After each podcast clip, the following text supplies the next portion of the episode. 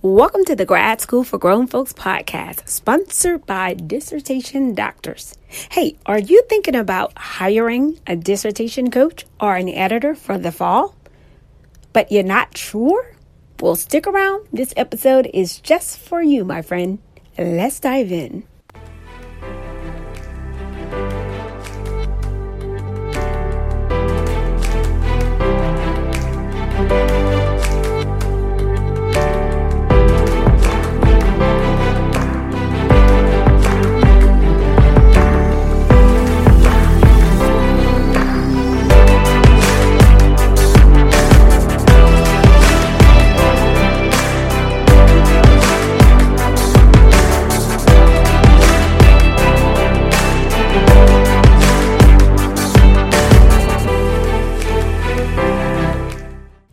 Hi, guys. Welcome to today's episode. I promise you a part two of the episode where we talk about you preparing for an editor. I know happy fall. Yes, yes, yes, yes. It's that part of the semester where you guys are inundated with not only work because school is starting for some of you. So some of you are going back today. So happy first day.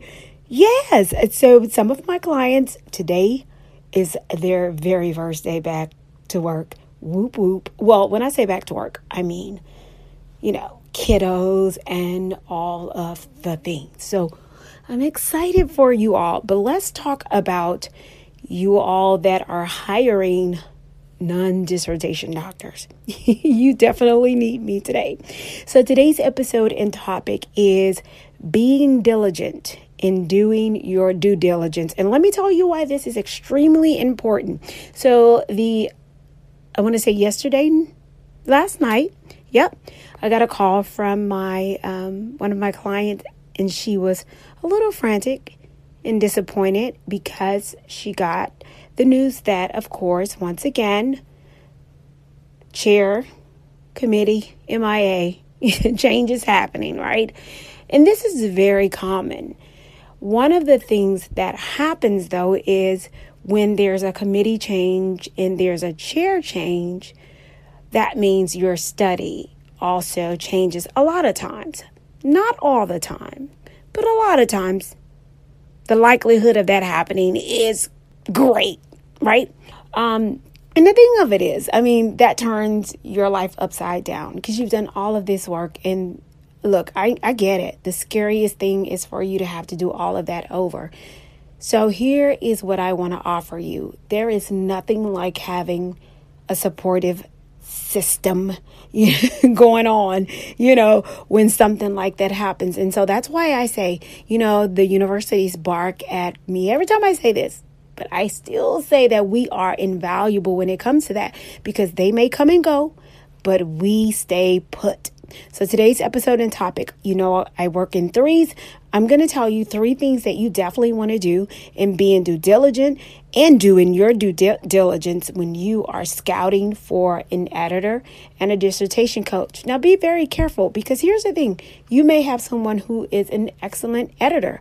Um, I have somebody, one of my colleagues that works with me, and they are excellent at editing, but they will be very clear to tell you, I am not a coach. They are, now that is what they will say. If you just now uh, tuning in, that is what they would say.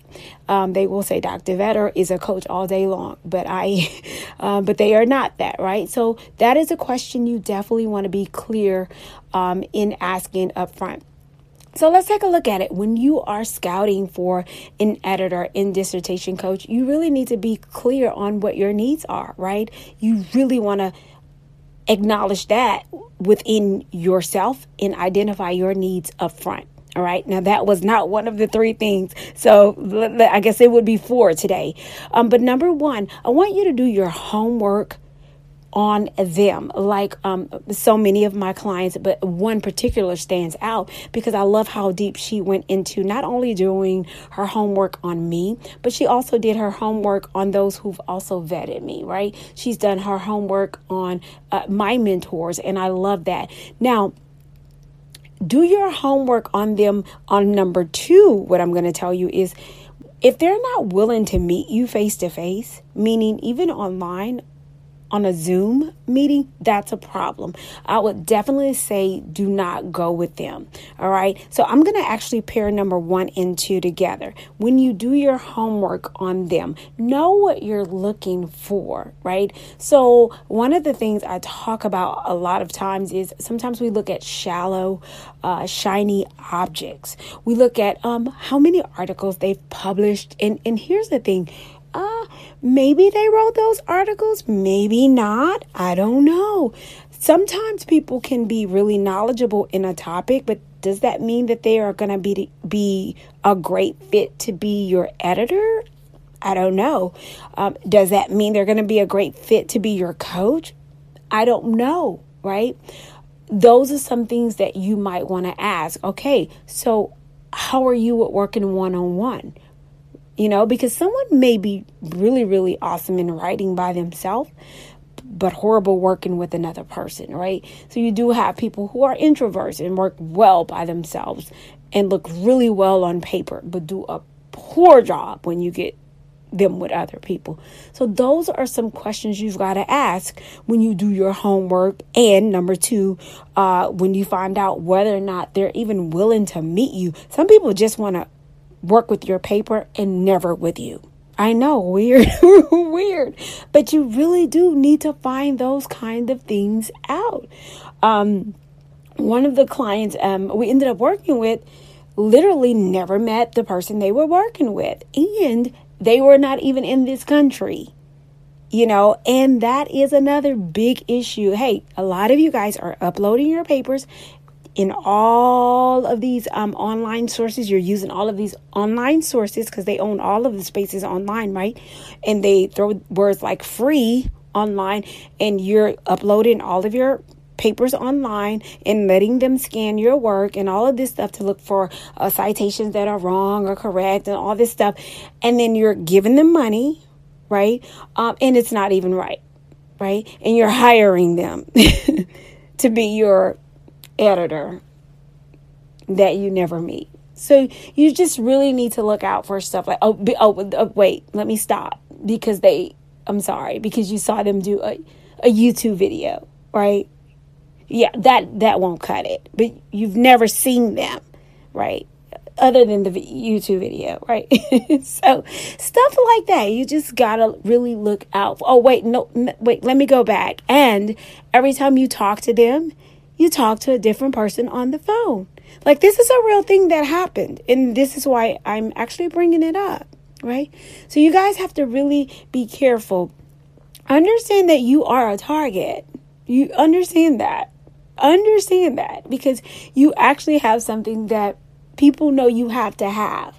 So uh, you you you are working on a dissertation, right? So you need to really really do your homework.